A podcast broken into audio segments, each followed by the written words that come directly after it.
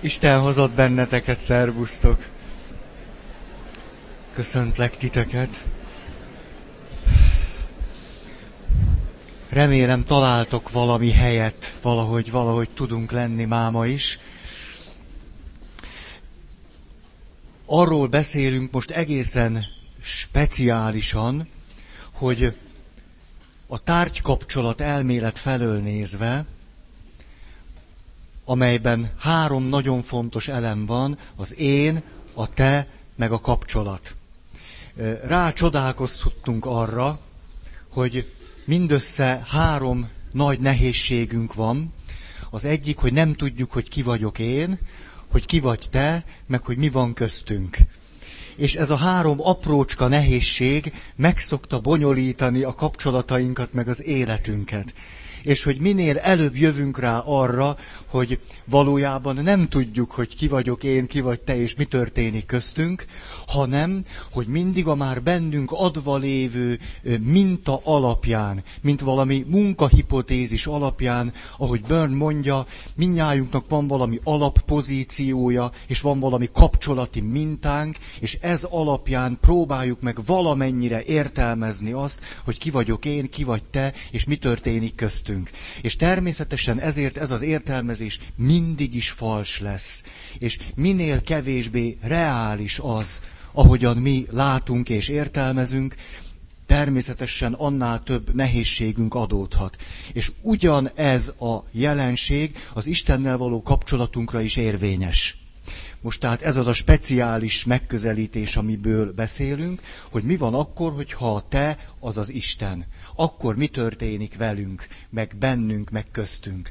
És akkor most már nem mondom az ismétlésnek sok pontját, hanem csak onnan, hogy akkor ez azt jelenti, hogy amikor Istennel valóban tudunk találkozni, csúcs élményeink vannak, vagy valamiféle Isten tapasztalataink, azok valójában a realitáshoz visznek bennünket közel hogy a legnagyobb megtérés élmények végül is egyszerűen csak annyit jelentenek, hogy a valóságot meglátjuk. És hogy ezért meg kellene fordítanunk azt, ahogyan látjuk mondjuk Pálapostolnak a megtérését, és azt kéne állítanunk, most már, ha elég reálisak vagyunk, hogy ahogyan az apostol élte az életét, az egy látomás volt az ő saját belső látomása magáról, Jézusról, az életről és egyébről. És hogy amikor ott elterült, és Jézus elmondta neki a fontos mondatát, amire azt mondjuk, hogy jó látomása volt az apostolnak, ez pont fordítva van, mert akkor látott jól.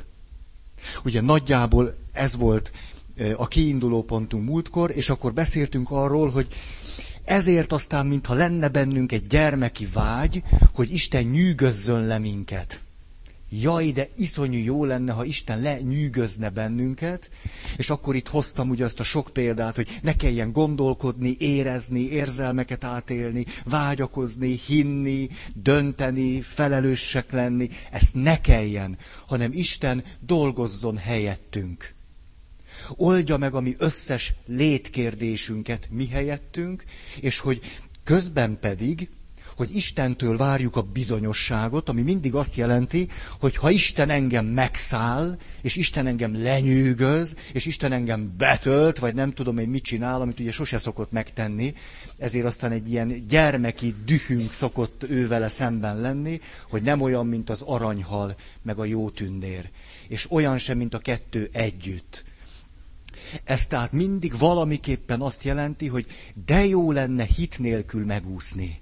Tehát de jó lenne, hogyha nem kellene kitermelni, Isten hozott. Ó, ez nagy öröm nekem.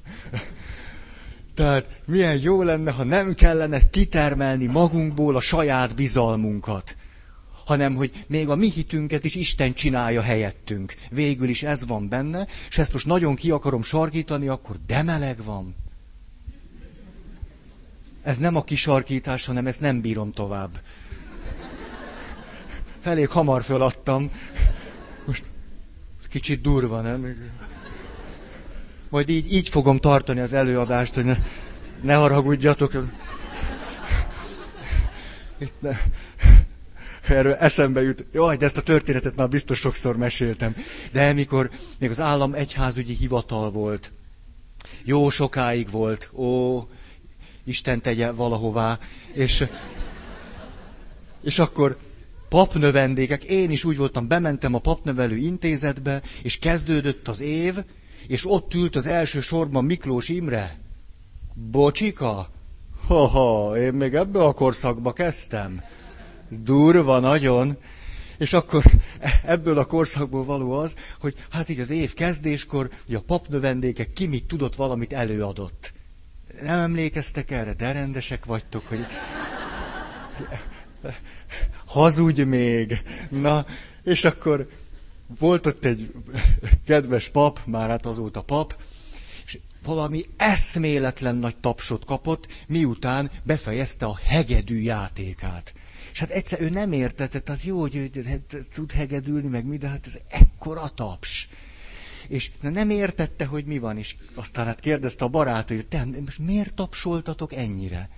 És hát azért tudod, mert amikor érezted, hogy nincsen jól fölhangolva a hegedű, akkor hátat fordítottál, és te pont Miklós Imrének voltál így fenék, fenék, és kicsit így ki is dugtad a feneked, és így, így hangoltad, nem tudja, zavarodban. És hát ezt tapsoltuk meg. Na, ez, ez, ez jutott erről eszembe. Hát én nekem ilyen babérjaim nincsenek, tehát én, én... Na szóval, megvan bennünk ez a gyermeki vágy, hogy Isten még higgyen is helyettünk. Mert akkor aztán annyira jó lenne a kettőnk közti kapcsolat. Ezt, erre két dolgot tudok mondani, ez szent diktatúra. Végül is ez a vágy bennünk egy olyan szent diktatúrát, Uram. És az lenne a legjobb, ha ez a szent diktatúra nem csak itt bent lenne, hanem kinn is de főleg a diktatúra része, minden olyan emberrel szemben, aki ártott nekem. Ezt nagyon szeretnénk. Ó, ha én belenézek a szívembe, hányszor volt az, ó, uram, mutasd meg a te igazságodat. De ne az én életemben, az én életemben az irgalmas arcodat fordítsd felém. De hát ugye te igazságos is vagy, hát velük. Légy szí. És akkor így be, így megvan az egyensúly, nem? Velem irgalmas, veled igazságos. Oh, ez jó. Szóval ez van bennünk, bár csak valami szent diktatúra megkönyörülne rajtunk, és akkor aztán nem kellene embernek lenni. Mert akár mennyire is, most mondjuk ezt, mondjuk ezt, mondjuk, végül is ide jutunk el, én legalábbis ide, de jó lenne, nem kéne embernek lenni. Az is nagyon macerás, hogy a nyakamon van a fejem, és gondolkodok, meg ez is már nagyon-nagyon pusztító valami. Na de aztán embernek lenni, de jó lenne, ha nem kéne annak lenni. És ez pedig nyilván egy gyermeki vágy. Ennek tudom ezt leírni. Ugye innen jutottunk el oda, hogy ebből aztán az adódik, hogy az emberen a csoda nem segít. Föltámaszthat bennünket Jézus akárhányszor. Az ember voltunktól nem tudunk megszabadulni. És ez valahogy a realitásnak vagy a valóságnak egy olyan fájdalmát hozza, amit persze nem szoktunk így megfogalmazni, mert mindig találunk bűnbakokat, tetteseket, hogy miért nehéz az élet. Az élet azért nehéz, mert, mert, mert. Hát ezt, ezt én mondjam meg, hát mit tudom én, miért nehéz? Hát nehéz. Na. Tehát az lenne a jó, ha lenne egy szent diktatúra, nekünk meg nem kéne hinni. Bízni. Igazából bízni. Mert a hit, ha adjuk ezt a szót, nem kéne bízni. Az lenne a legjobb. Ezért aztán van bennünk egy mély csalódottság, hogy Isten nem tölt be bennünket a függőség élményével valójában nem szeretnénk szabadon kapcsolatban lenni Istennel, hanem szeretnénk tőle függni. Mert akkor annyira egyszerű lenne. Isten pedig, emlékeztek arra rengeteg példára, állandóan elrúg minket magától aranyosan, kedvesen, de azért mégiscsak is nem tölti be a mi függőség iránti vágyunkat. Egyszerűen nem tölti be. És ez nekünk nagyon nehéz. Hmm. Igen, és akkor itt szoktunk dönteni az öt í mellett.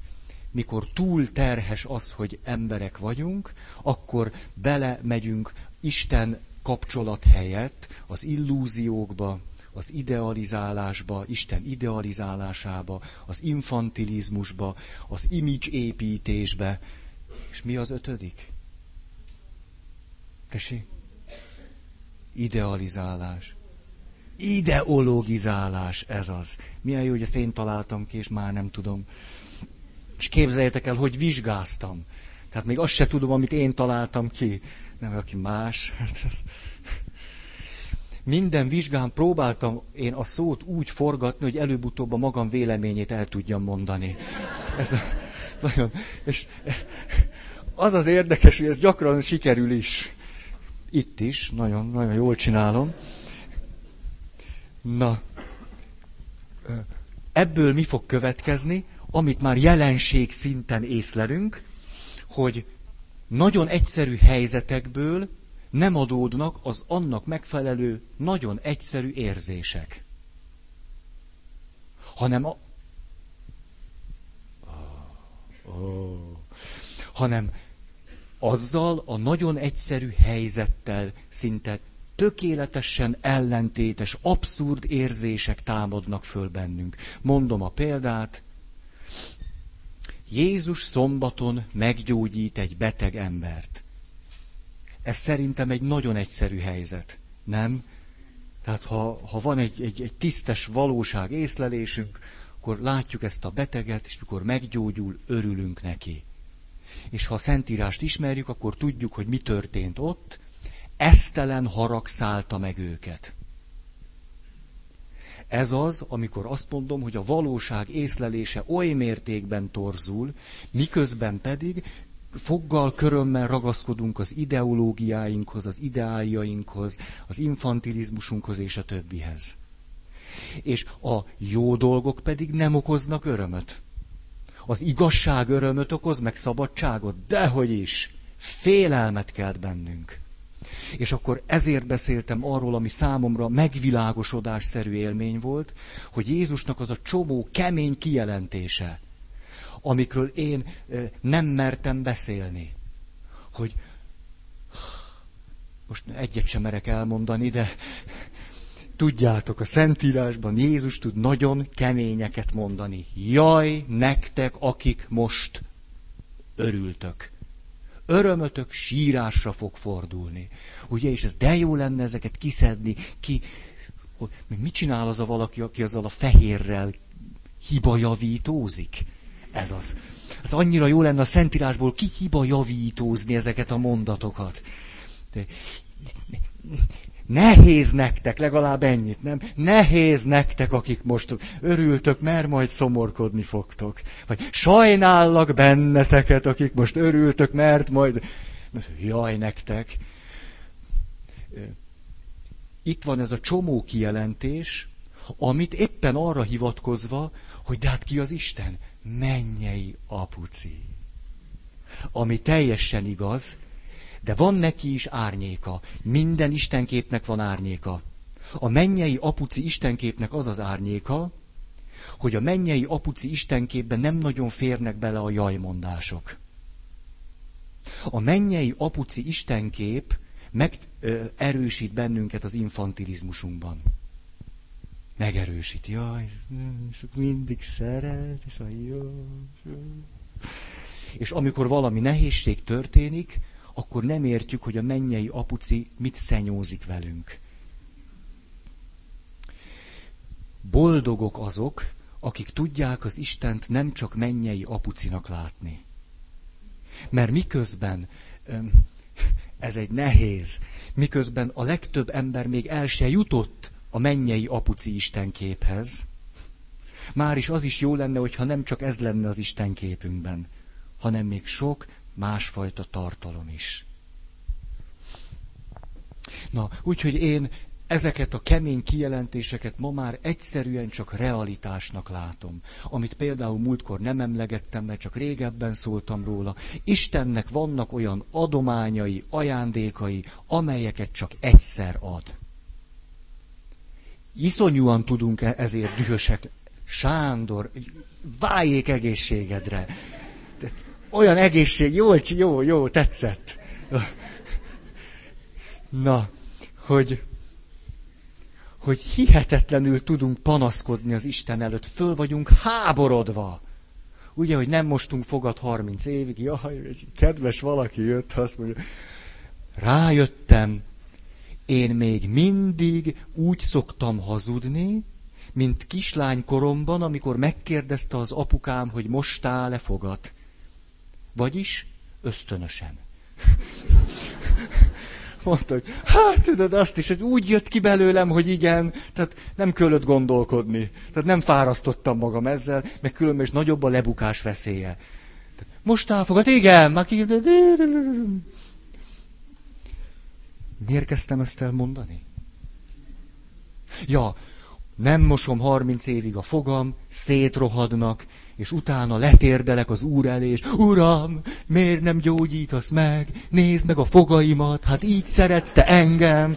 Ha te igazi mennyei apuci lennél, most kihúznál a bajból, vagy legalábbis ne fájjon a fogász. Hát a fogász nem is fáj, de ez... Ez, tehát vannak adományok, amelyeket Isten egyszer ad. Ennyi. Hát ez nagyon, nagyon lehet, hogy szomorú, meg mi. Na. Igen. És akkor eljutottunk oda, hogy végül is van egy szívbe markoló kérdésünk, hogy Isten hogyan megbízható. Mert úgy biztos, hogy nem megbízható, mint az aranyhal meg a jó tündér. Úgy nem. Nem? Arról nem is beszélve, hogy valójában azt szeretnénk, hogyha Istent mindig csak elég lenne akkor kipecázni, amikor nekünk van hozzá kedvünk. Ezt nagyon, ezt nagyon bírnánk. Tehát, hogy Isten olyan lenne, hogy de hogyha bedobom a horgot, akkor rögtön kapjon rá. Rögtön jöjjön ki, ne halljon bele, és három kívánságodat teljesítem, és mire, mi azt mondanánk, nem is kell három. Ne, mondjuk kettő elég mára. A helyzet pont fordítva van, és ezt nagyon szoktuk utálni. Ez pedig úgy van, hogy Isten pecáz minket. Mi meg?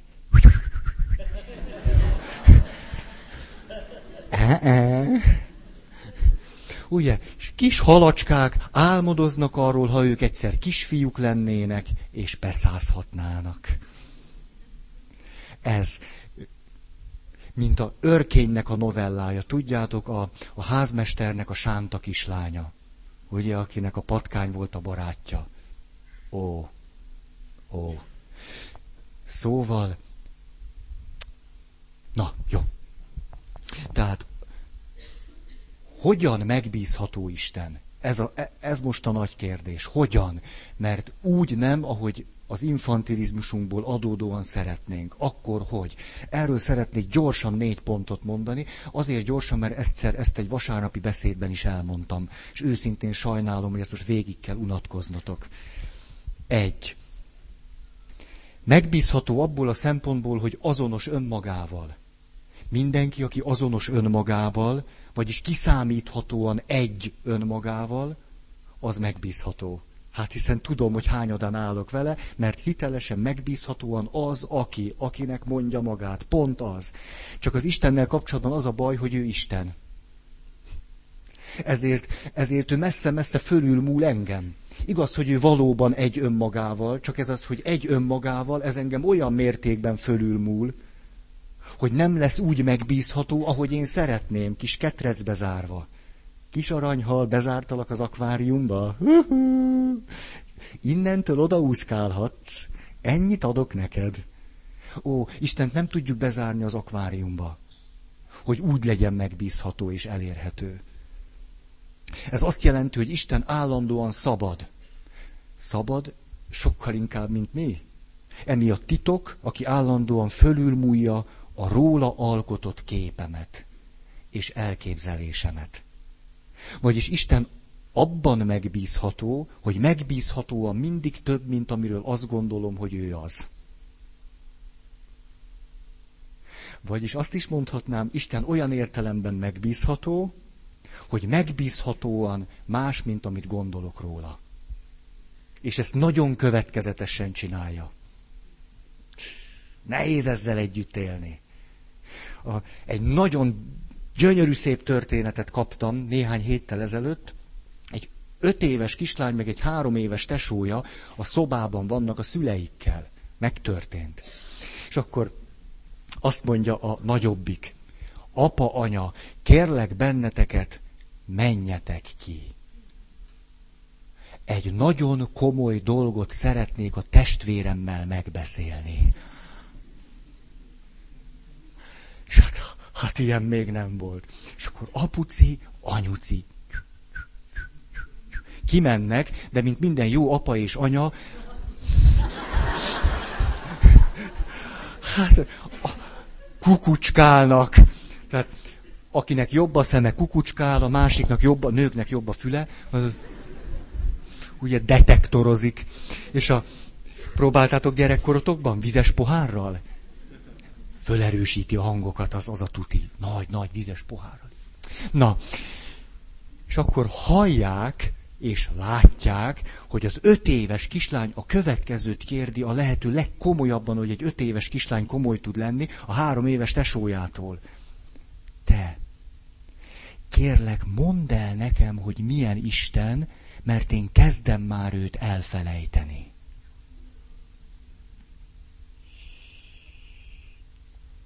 Ö. Ö.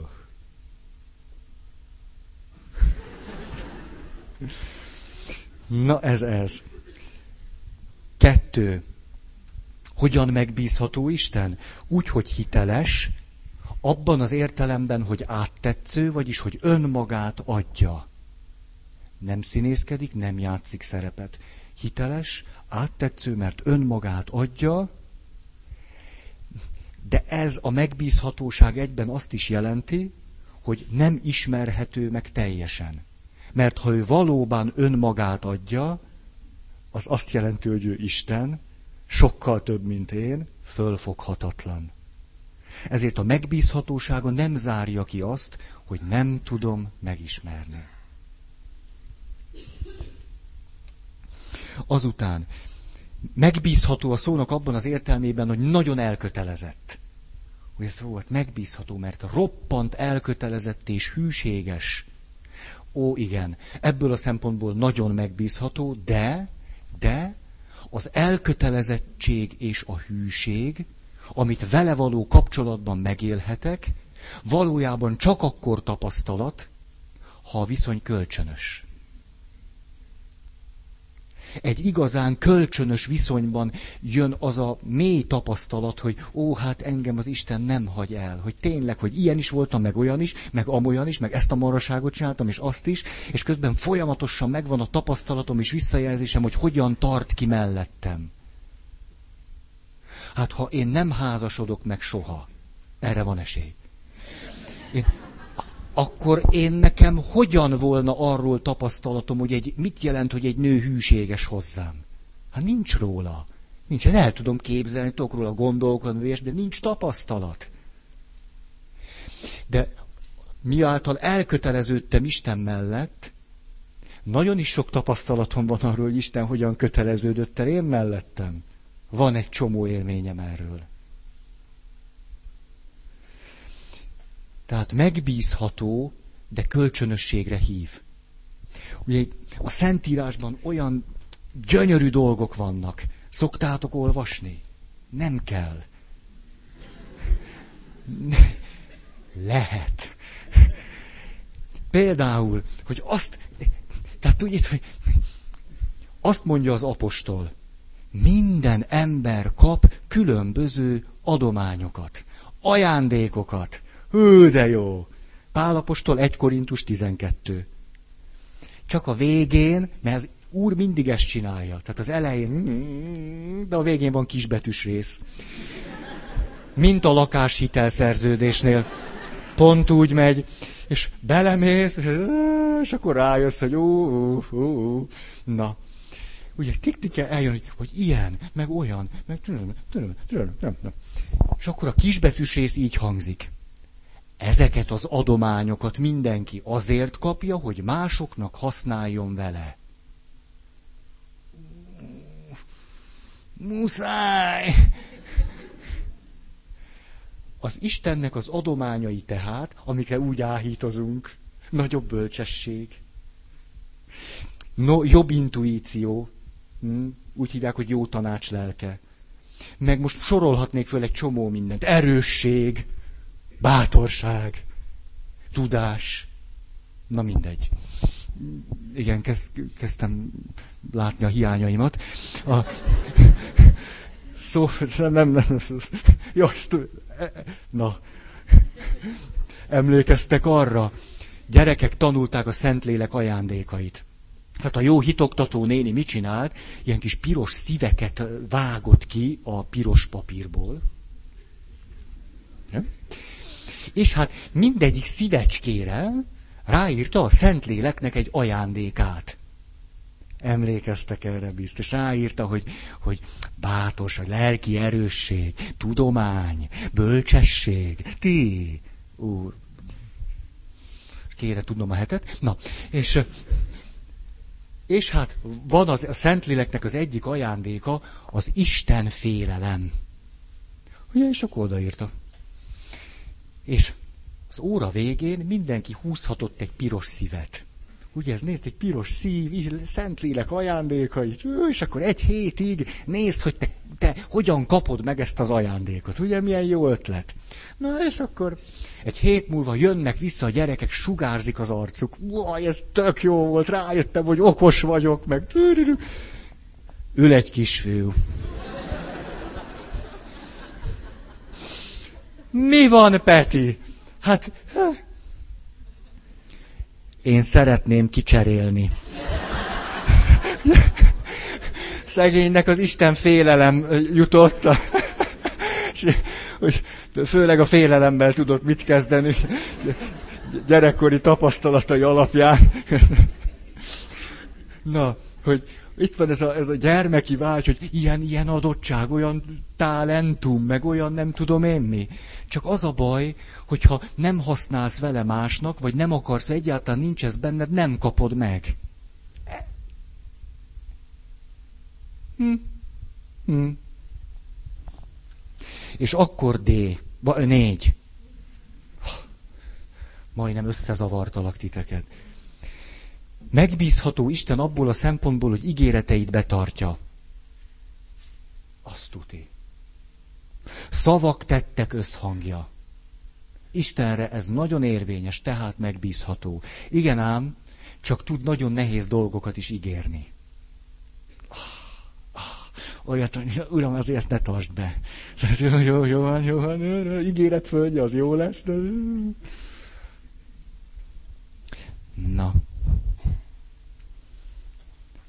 És akkor, most ennek a rövidebb szakasznak a záró mondata, eljutunk tehát oda, hogy a legnagyobb kegyelmek egyike, amikor csalódunk Istenben. A Szentlélek által van, amikor csalódunk Istenben, mert az azt jelenti, hogy körülbelül olyan helyzetbe jutottunk, mint amikor mondjuk Carl Melon vagy Michael Jordan a levegőben úszik, és már lehet látni, hogy egy iszonyú nagyot fog zsákolni. Gyönyörű pillanat. Tessék? Nem szerelik. Szóval, nem, hát föl lehetett érni a Michael Jordan, mikor nem, nem. Na, ezek az életünknek a nagy zicserei az Isten kapcsolat szempontjából.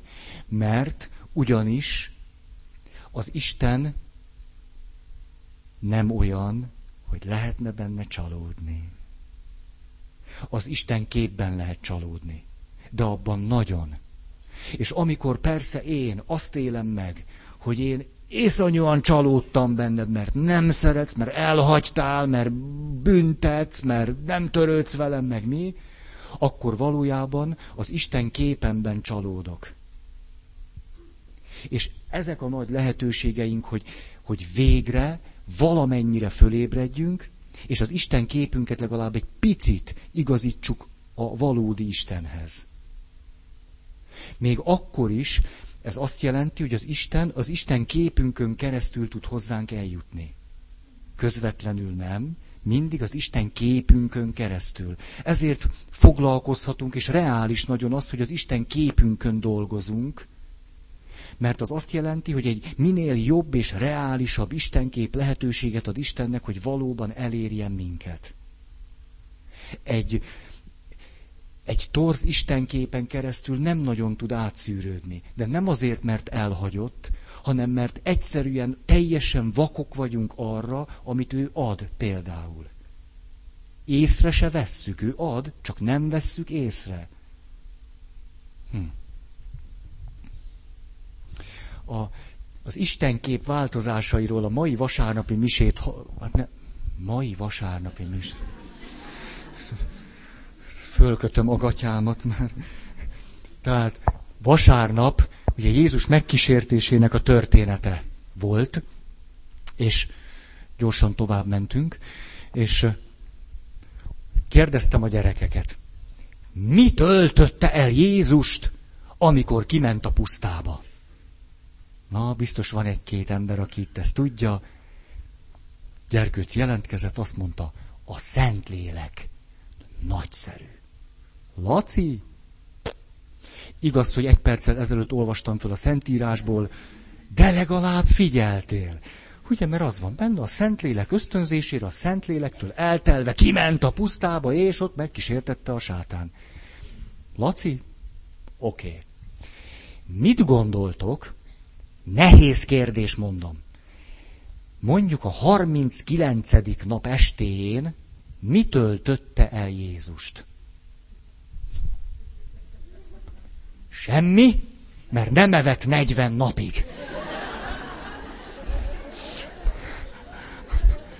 Viki, tényleg Viki mondta, nagyon okos kislány, mondom, Viki, a gyomrát nem töltötte el semmi, de hát a szívét még azért eltölthette valami, vagy valaki.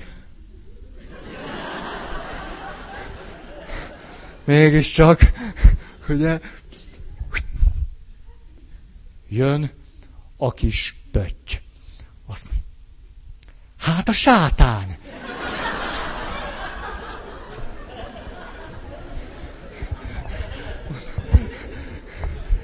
Döme, ugye most nem haragszol ezt, nem, nem híreztelem el a templomba.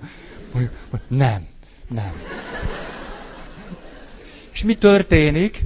Ugye miután nem mondtam be, mondom, kinek van valami jó gondolata? Öt sorra mögötte még egy gyerek. A sátán! De belefutottunk valamibe. Hát, öt-hat éves gyerek istenképe. De attól ő még ezt gondolta akkor. És ez velünk is ugyanígy van. Amennyire röhelyes ez, Ho-ho, ho-ho. Mikor azt mondod, hogy Isten nem szeret, akkor körülbelül azt mondod, hogy jó, Jézust eltöltötte a sátán, és most direkt genyózik velem. Ez k- körülbelül, körülbelül ezt a mintát hozod akkor. Hm. Jaj, hogy menjünk tovább? Szeretnék akkor arról beszélni, kitaláltam egy csomó, egy csomó mintát vagy modellt, hogy én, te az Isten kapcsolatban, és a kapcsolatnak a jellegzetessége. De próbáltam ezt úgy megfogalmazni, hogy ne az legyen, amit már unos untalan tudunk. Hogy a bíró Isten képe. Jaj, ezt valaki egyszer azt mondta, tehát én bíró vagyok, most muszáj ezt? Jaj, és akkor leültem vele, és kérdeztem, hogy ezt hogy kell mondani, várjunk, mit is találtunk ki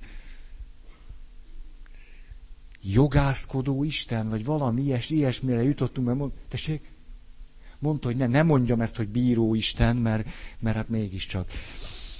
De igaza van. Na, büntető Isten. Ne, ö, szóval hogy most ne, ne ezeket vegyük, hanem, hanem mm, De ahhoz, hogy rájöjjünk, hogy bennünk valójában milyen Istenkép él, az a baj, hogy ez a fölszínen nem tudható. Hogy valójában mit gondolok én magamról, meg rólad, meg a kapcsolatunkról, ez a fölszínen nem tudatos. Hiszen egy gyerekkortól hozott alappozíció és kapcsolati minta az, ami alapján én erről gondolok valamit. Az pedig akkor alakul ki az alapstruktúra, amikor még nincs is gondolkozás, és főleg nincs tudatosság, és nem reflektálok. Tehát így most, ahogy ülünk, a legtöbbünk nem biztos, hogy tudja, hogy ő neki valójában milyen alap mintája, pozíciója van, és elgondolása arról, hogy az Isten kapcsolatban ki vagyok én, ki az Isten, és mi van köztünk. Ez ebben a nehéz.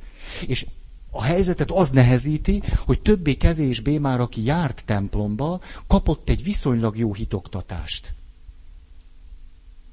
Vagyis azt a mély struktúrát, amit gondolok az Istenről, magamról, meg a kapcsolatunkról, azt elfette a teológiai tudásunk.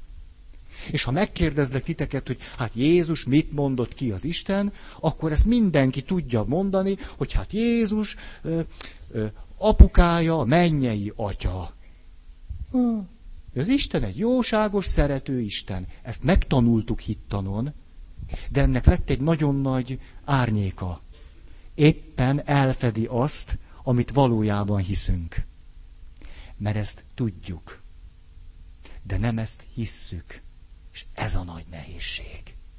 És hogy valójában mit hiszek, hogy mi itt a legbelsőbb meggyőződésem, az általában nem is tudatos. Hmm. Mondok erre egy példát, egy teljesen más helyzetből. Most már nagyon hónapok óta jár hozzám egy nagyon kedves házaspár. Több mint tíz éve házasok. Több, majdnem egy éve járnak hozzám, és egy év folyamatos dialógus, meg reflexió, meg házi feladat, meg gyakorlat, meg minden után jutottak el, el ők oda, hogy fölismerték, hogy például milyen alappozícióban vannak egymással. Hogy micsoda fájdalmas fölismerés, hogy egyáltalán a feleség, mondjuk, maga, magához merte engedni azt a fölismerést, hogy ő igazából az oké okay keretben úgy van, hogy én se vagyok oké, okay, meg te se. Hogy mennyivel könnyebb volt úgy élni, hogy azt gondoljam, hogy én pehjes vagyok, a férjem meg nem szeret. Nem könnyebb úgy élni? Mennyivel könnyebb. A férjemet szídom, én meg panaszkodok. Nem, ez a klasszikus, így él egy pár milliárd ember így a Földön. Sokkal egyszerűbb volt az élet. És most, hogy egy év után már van annyi én erő, annyi bátorság, hogy azt mondjam, hogy a nem jóját. Tulajdonképpen a férjem csinálhat akármit, én akkor se látom őt okénak. És végig csinálhatok egy napot szépen, és akkor sem vagyok magammal elégedett. Hogy már ahhoz mekkora a, a személyiségnek egy milyen komoly érettsége kell, hogy valaki egy ilyen tartalmat be tudjon fogadni. Hogy elkezdje ezt lenyelni. Mert hát akkor az azt jelenti, hogy én így élek. Kiment meg engem ettől a modelltől. És aztán a párja, meg beismeri, hogy hát ő meg majdnem ugyanígy van. Csak ő mondjuk azt gondolja, hogy én oké okay vagyok, te meg nem. Csoda, hogy ott ülnek nálam. De egy éven keresztül erről, ez befogadhatatlan még. Mi történik ilyenkor? Tulajdonképpen az illúziókkal dolgozunk. Hát azzal dolgozunk, ami van. Ez úgy állítom, hogy ez az Istennel való kapcsolatunkra is érvényes. De csak egészen bennünket mélyen érintő helyzetekben van módunk arra, hogy rájöjjünk, hogy hogy is vagyunk az Istennel. Vagy kell hozzá valamennyi önismeret, az már egész jó szokott lenni. És hagy hozzak akkor nektek e, ilyen helyzeteket. Mert ha megmerjük élni ezeket a helyzeteket, amiket most elmondok, akkor fogjuk tudni, hogy mi a mi legmélyebb mintánk. Összeszedtem kilenc ilyet. De itt is próbáltam nem ezeket a, a, a csontig lerágott, hogy a halállal találkozva, meg amikor beteg leszek, szóval ne ezeket, mert már én már unom ezeket. Azt mondja, egy. Amikor mindent beleadtam, és mégse sikerült. Mert amikor nem adtam bele mindent, és hát jó van, azért kicsit lustálkodtam. Jó, hát akkor ennek van valami egészséges tapasztalata. De amikor mindent beleadtál, és úgy sem ment, na akkor egyszer csak az emberi létezésnek az alapjához eljutunk.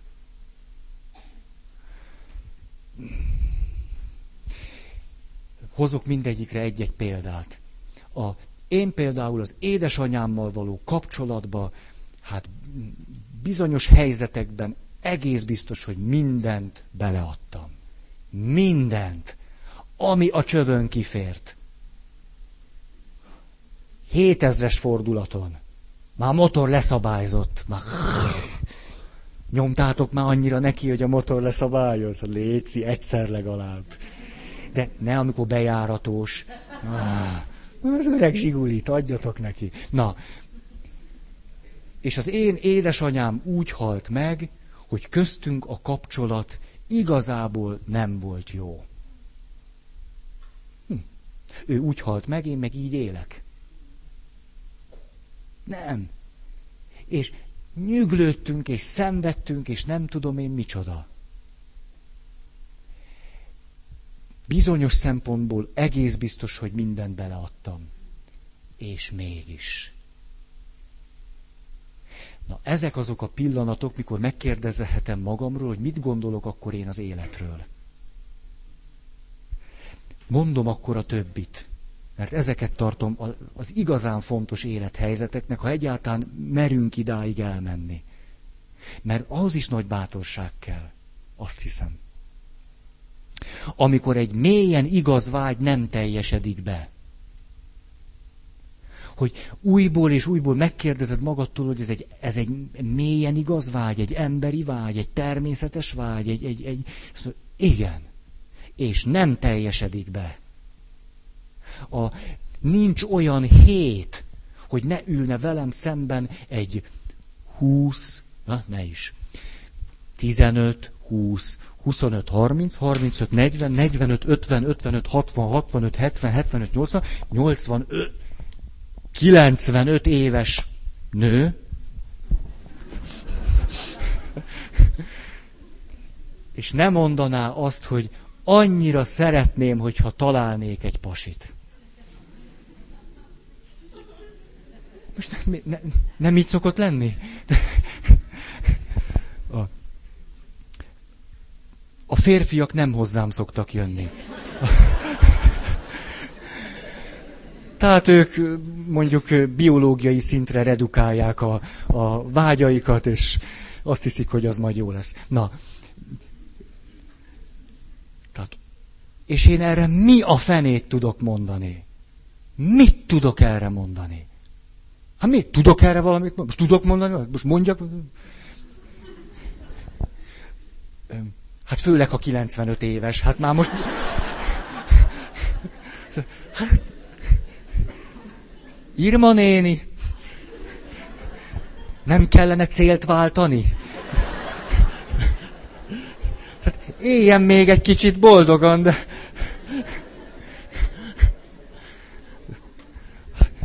Vannak igaz vágyak, amik egyszerűen nem teljesednek be. De most nehogy most, most tudjátok, most itt ülsz, kisé neurotikusan, és vágysz az igazira, ezt most ne, ne vedd ilyen jóslatnak. Tehát, Menni fog. Mások azok, akiknek nem jön össze.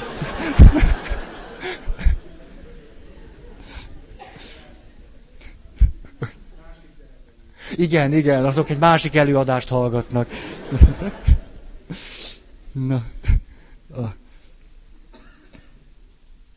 Ó, erre is egy példa. Volt egy kedves ismerősöm, ismertem az egész családot, a fiú volt huszonvalahány éves, és házasságra készültek. És kiderült, hogy a fiú leukémiás. És akkor egyik vizsgálat, másik, és miután már előzetes ismerettségünk volt, ezért ezt az egész folyamatot végig kísértem. Ahogy izgult, meg izgultak, és elmentem hozzá, és, és kiderült, és akkor, és akkor a kezelés, hogy kihullott a haja, hogy bent volt a kórház, a másik kórház, stb. És, és hány és hány emberben volt egy mély igaz vágy, hogy éljen, hogy ne halljon meg. És nagyon a, a, egyszer odaállt ez a fiú a, a, a kedves elé, és azt mondta, hogy figyelj csak, most már biztos, hogy én leukémiás vagyok, a durvábbik fajtából. Én azt gondolom, hogy, hogy hát ne házasodjunk meg. Hogy hát most, most mire házasodjunk meg? Hát egy-két év, hát, hát most, most mire? És akkor a nők gondolkodott, és azt mondta, hogy de. Hogy de. Nem tudom, hogy mennyi idő, de én szeretlek téged, és vegyél engem feleségül. És én eskedtem őket. Úgyhogy a srác kopasz volt, és utána meghalt fél évre. Oh, aztán én temettem. Hát nehogy már nem volt mély igaz vágy az édesanyjában, az édesapjában, a testvéreiben. Hát olyan, olyan gyász mise volt, hogy az emberek nem fértek be a templomba. Na, most ezen a ponton mit gondolsz Istenről? Meg mit gondolsz magadról, akivel ez megtörténhetne, és a kapcsolatról? Hármas. Mikor szívvel, lélekkel Istenre hivatkozol, Isten útját próbálod járni, és nincs eredmény. Egyszerűen nincsen. De annál többet te nem tudsz, és mindent, amit tudsz, próbáltad Istentől ellesni, és úgy csinálni. És visszagondolsz öt év múlva, és azt mondod, hogy hát én, én, uram, most is rád hivatkozom. Hát én úgy, úgy csináltam, ahogy mondtad és nincs eredmény. A, volt nálam valaki olyan elvált a, a, a feleségétől, vagy férjétől. Hát valamelyiktől. És, a, és akkor azóta már van egy másik kapcsolata, abból a kapcsolatból gyerekek vannak, és ilyesmi. És akkor az Isten kapcsolatáról beszélt. És kérdeztem tőle, hogy te, hogy látod azt az első házasságot, ahol te ott térdeltél az oltár előtt, és mondtad, hogy hol tomiglan, hol táiglan, plöm, plöm, plöm. Ó. És erről nagyon komolyan elgondolkodott, és azt mondta, én a szívből mondtam. Na ezzel az emberrel lehet valamit kezdeni. De még inkább ő tud magával valamit kezdeni. Azt mondta, én ezt szívvel, lélekkel mondtam, és eltelt tíz év, és nekem nem sikerült. És most mondhatjuk, hogy ezért nem sikerült, azért nem sikerült, mert a férjem, mert a feleség, mert... mindent lehet mondani, de a minden mondásnak a mélyén az van, szívvel, lélekkel mondtam valamit, Istent hívtam, hogy segítsen, és akkor se sikerült. Hm. Nekem ezek azok a történetek például, amikor mindent beleadok egy jegyes oktatásba. És akkor két év múlva találkozom az utcán mondjuk a férjel, és akkor azt mondja, ó, elváltunk már, Feri atya!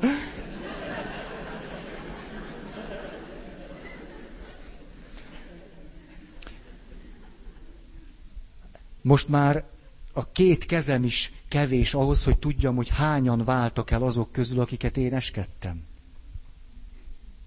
És lehet, hogy én is beleadtam mindent, a férj is, meg a feleség is. Meg a szerető is. És a...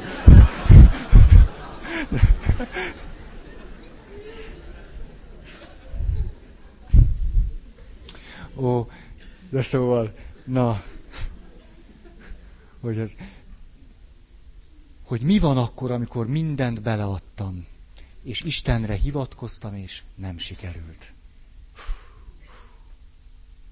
Mit gondolok magamról, az Istenről, és mi van köztünk? Amikor minden jó szándék is kevés volt, pedig tele voltam jó szándékkal. tele, minden erőmet beletettem, igazi, igazi jó szándék volt bennem. Hmm, mondok egész konkrétat. Mikor idejöttök hozzám, egy fiatal hölgy, meg egy fiatal úr, és megkértek, hogy, hogy eskesselek benneteket. És én mit mondok? Hmm. Nem, mert hogy nem bírom. Hát nem, nem, nem, nem bírom. Akkor én nekem hiába van minden jó szándékom, este azért tudd meg, hogy eszembe szoktál jutni. Ah. Hogy, hogy nem elég a jó szándékom, pedig van, és nem elég. A, akkor egy brutálisabb történet, mert ez neked annyira nem jó, de na, szociális munkás voltam egy évig. És ö, volt ilyen nyugdíjügyeket intéztem el, meg tehát hajléktalanokkal voltam, meg idősekkel. Ez a, ez a két terület volt az enyém. És a, a, kísértem egy bácsit, aki egyébként TBC-s volt, és benfeküdt a kórházban. A bácsi hajléktalan volt, egy olyan szép arcú, ilyen nagy szakállú bácsi, hogy, hogy szóval tényleg jó volt ránézni, ezer ránc, tehát na, szóval egy, egy ilyen igazi szép bácsi volt, nagyon, na, és több hónapig vittem egész nyáron, nyár, ilyen ügy, a papírok, és nem tudott kijönni, mert hát benfeküdt a TBC, tehát mindent megbízás, szel, és sikerült a végére, akkor, jelent, akkor mentem be a papnevelő intézetbe, tehát voltam 23 éves, szeptember 14-én és még valahogy ott szeptember 10-e körül sikerült elintézni, visszajött a visszajelzés, hogy be kell menni a nyugdíjfolyósítóba, és ugye egy összegben visszamenőleg valami száz valahány ezer forintot, mert hát ugye végig lehetett vinni, ahogy jogosult, így jogosult, úgy jogosult. És én már bementem a papnevelő intézetbe, és a pont az, a pont, az íre, a pontot nem tettem rá. Ugye, és akkor hát átadtam a munkatársamnak, hogy te kérlek menj be oda, vedd föl a pénzt, és akkor vidd el ennek a bácsinak János kórház, tüdőosztály, hát és dicsőj meg. Helyettem te piszok. Na, és akkor ugye én ott voltam bezárva, a papnevelőintézet, valamikor karácsonykor jöttem ki. És hát először három hónapot kaptam szigorítva, és a... És akkor jövök ki, és hát persze mentem, mentem ugye a munkahelyemre, és akkor, na, és hát az első volt, hogy megkerestem a kollégám, na, na, na, mi, mi van a Rozi bácsival? Mi lett vele? Örült, és... Se kép, se hang. Így, így néz rá. És mondom, mi van? És mondta, hát Feri, üljél le. És akkor leültem, és elmondja, hogy hát ő, ahogy én mondtam neki, fölvette a nyugdíjfolyósító pénztárjából a sok pénzt, elvitte a bácsinak, aki persze iszonyatosan örült a sok pénznek, úgy éppen frissiben, melegiben gyógyuló TBC-sként kiment a kocsmába, és mondjuk olyan százezerért ivott pálinkát. Aminek a következménye az lett, hogy a bácsi másnapra meghalt.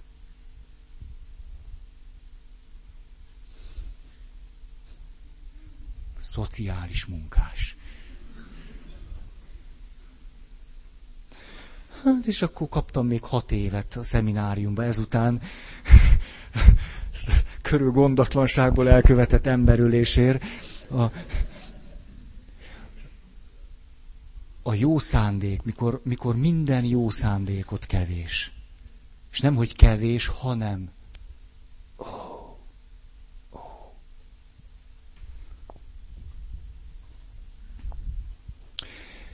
talán nem tudom, hogy, hogy érzékeltétek ezt a történetet. Nyilván, nyilván nem most mondtam ezt el először. Ezt nem csak így ide, ide dobtam nektek. Ó, sokat szenvedtem már emiatt. Ó. Na, de már azért. Mit gondolok magamról? Mit gondolok Istenről, meg hogy mi van köztünk? Öt. mikor rájövök arra, hogy vannak sebeim, amelyek sosem fognak begyógyulni. Soha. Itt azért egy zárójeles mondat. Sokkal több sebünk be tud gyógyulni, mint amiről gondoljuk, hogy valaha is begyógyul. De akkor is marad egy-kettő, ami sose. Sose. Nekem például az mindenképpen egy sebzettségem a, a magam ö, lelki struktúrája. Én egy skizoid alkat vagyok. Erről sokat beszéltünk két évvel ezelőtt, vagy három. Azért merem mondani, nem skizofrén vagyok, hanem ha beteg lennék, az lennék. Tehát a, a sor végén, tehát a személyiségemnek, hogyha elmenne a szélsőségig, akkor az van a végén. Ez egyszerűen csak azt jelenti, hogy én nagyon kora gyerekkorban sérültem, mert egy inkubátor szökevény vagyok.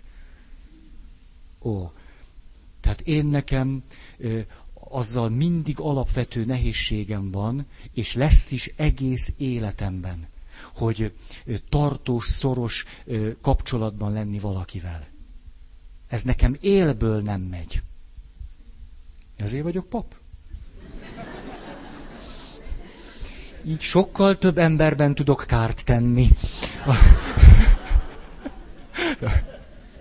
a, ugye ez egyszerűen csak azt jelenti, most mondhatnám szépen is, persze, hogy én önmagamnak elég jó társaság vagyok. Hát, hogy előbb-utóbb a legjobb barátomat is megunom. És azt mondom, jó, jó, jó, jó volt ez, de most már hadd menjek, és most már hagyd legyek egy kicsit egyedül, mert azért, ha egyedül, akkor mégiscsak a legjobb társaságban vagyok.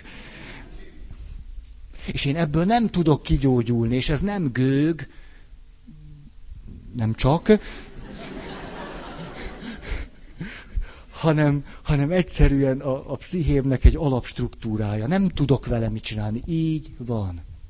Te meg depresszív vagy, az se jobb, úgyhogy hiába nevet. Gondolok, te megúsztad. Te. Na, hogy én ebből sose fogok meggyógyulni. De azért élek. Karinti Frigyesnek ugye az a, az, a, az a zseniális verse, Jaj, kifújtad, jó. Na, a, a, hogy a, az, az a Karinti tudott valamit. Valamit, amit a skizoid emberek tudnak. Mikor el leírta azt a verset, hogy nem mondhatom el senkinek, elmondom hát mindenkinek. Ó, hát ez a skizoid embernek az árszpoétikája.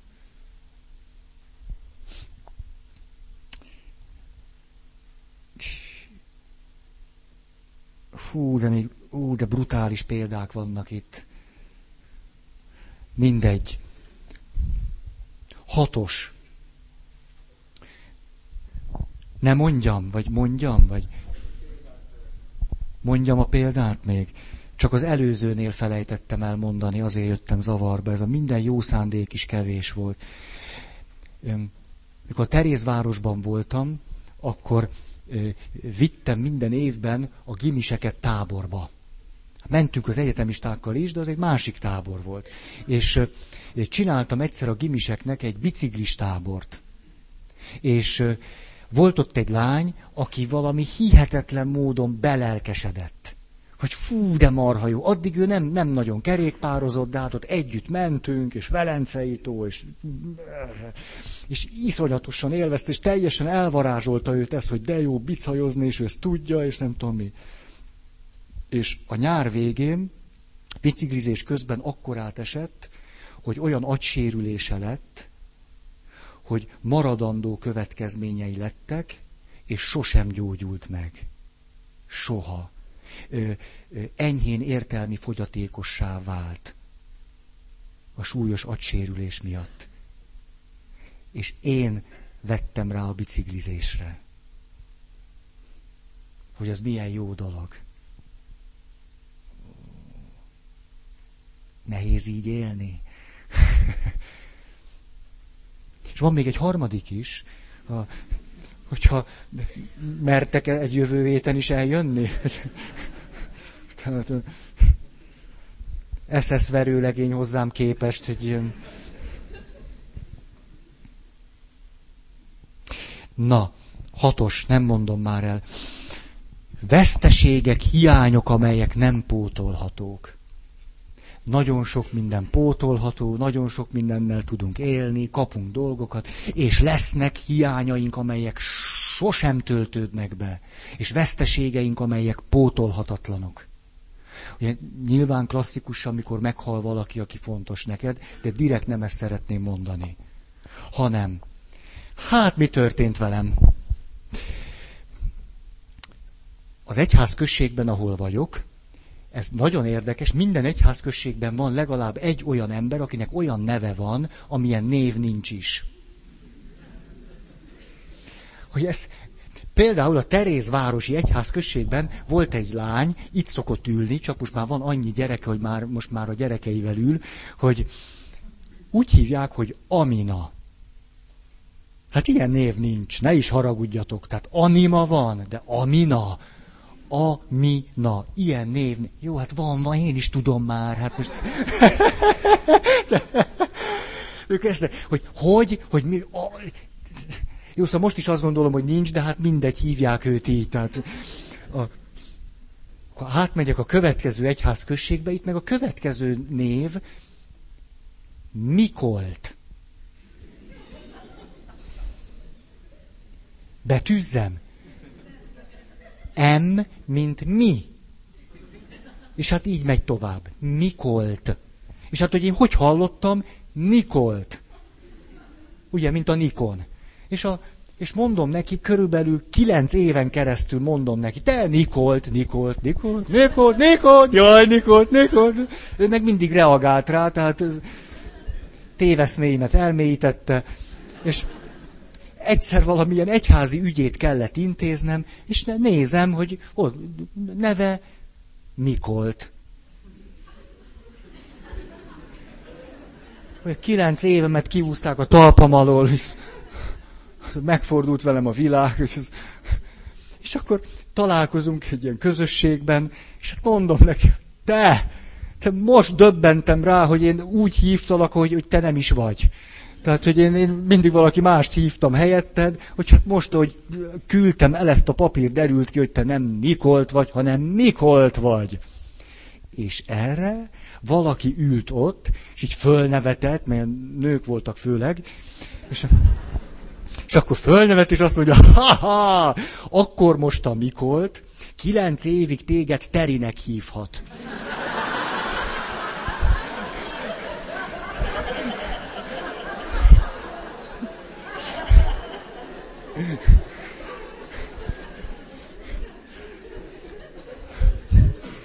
Aláztak már porba benneteket? Hát komolyan, ez, ez úgy szíven ütött, de először szíven ütött. Tehát úgy éreztem, hogy, hogy tényleg egyszer kétségbe vonják a létezésem. Szóval, hogy, hogy, tehát, hogy ez engem leteríz, hát én, én... És akkor utána így elkezdtem ezen töprengeni, hogy, hogy most mi, miért gondolom én azt, hogy ez ilyen megalázó. És akkor eljutottam egy sajátos veszteségig. Rájöttem arra, hogy a fene egye meg. Sose leszek nő. Hogy nem tudom kipróbálni. Nem baj. Ez a...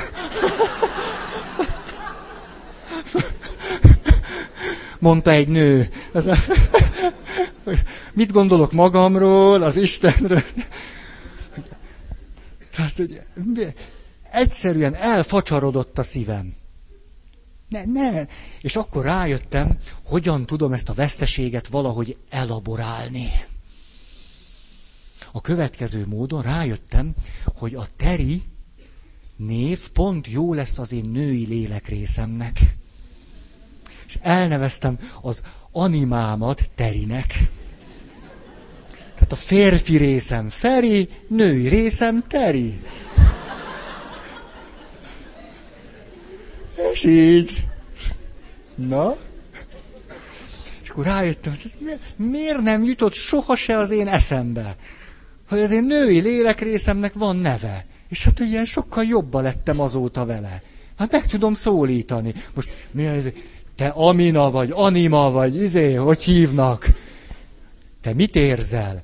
Nem, Teri, mi van? Na? Sokkal szívesebben válaszol. A, és ez jó is. A, hát a föltámadás, ugye ott van, ki vagy te a kertész, mondja Mária Magdolna. És akkor erre ő azt mondja, Miriam. És akkor, ó, te vagy az Jézus. Ugye, tehát ha van neve, akkor kicsit már jobb, jobban tudok vele lenni. Na, mit szóltok, kedves hölgyek? A férfi részeteket, amit szoktatok olyan... Nevezzétek el valahogy, de ne ödön legyen. Van egy nagyszerű ismerősöm, Ödönnek hívják, és ő, és ő a, a, a nevéből egy ilyen, egy ilyen nagyon jó történeteket tud csinálni. Tehát gyakran ilyen előadásokat tart, és mondja, hogy na Ödön, és hogy ezt mondja, ez annyira kedves, szóval teljesen átírta erről a névről való elképzelésemet. A,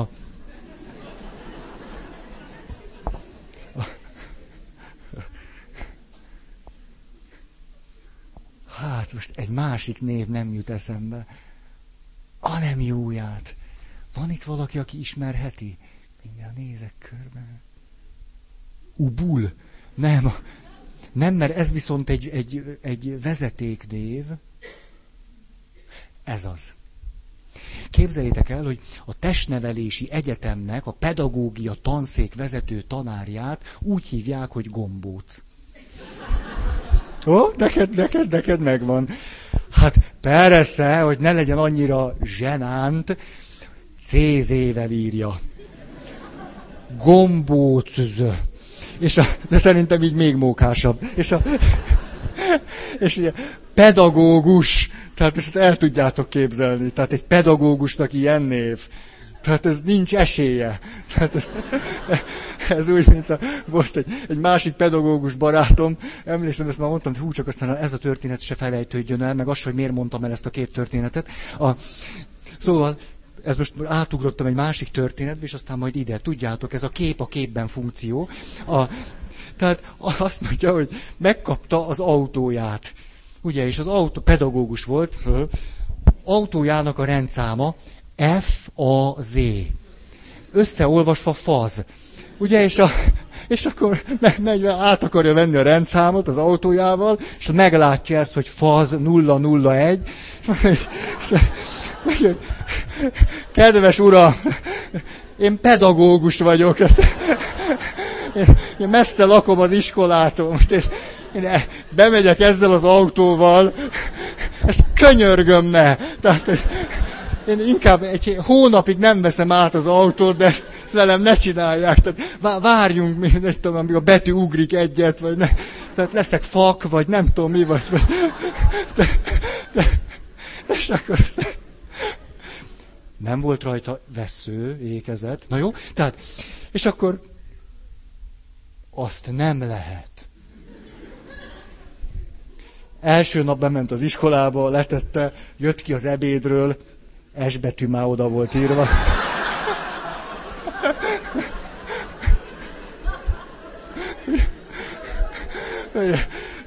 Ezek a veszteségek, kikerülhetetlenek.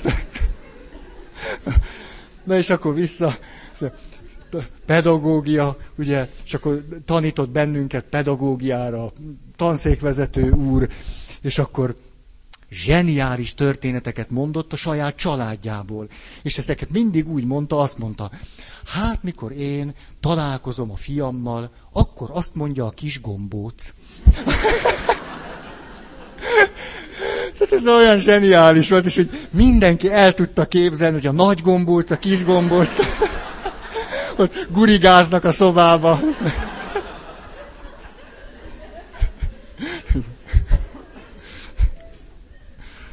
Ugye? Na, tehát. Szóval, tehát vannak veszteségek, hiányok, amik nem pótolhatók.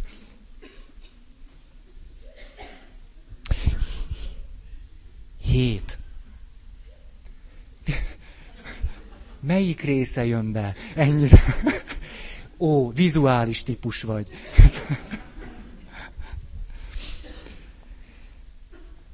Hét. Vagy mondjam már, nem mondom már, elég. Elég. Mondjad?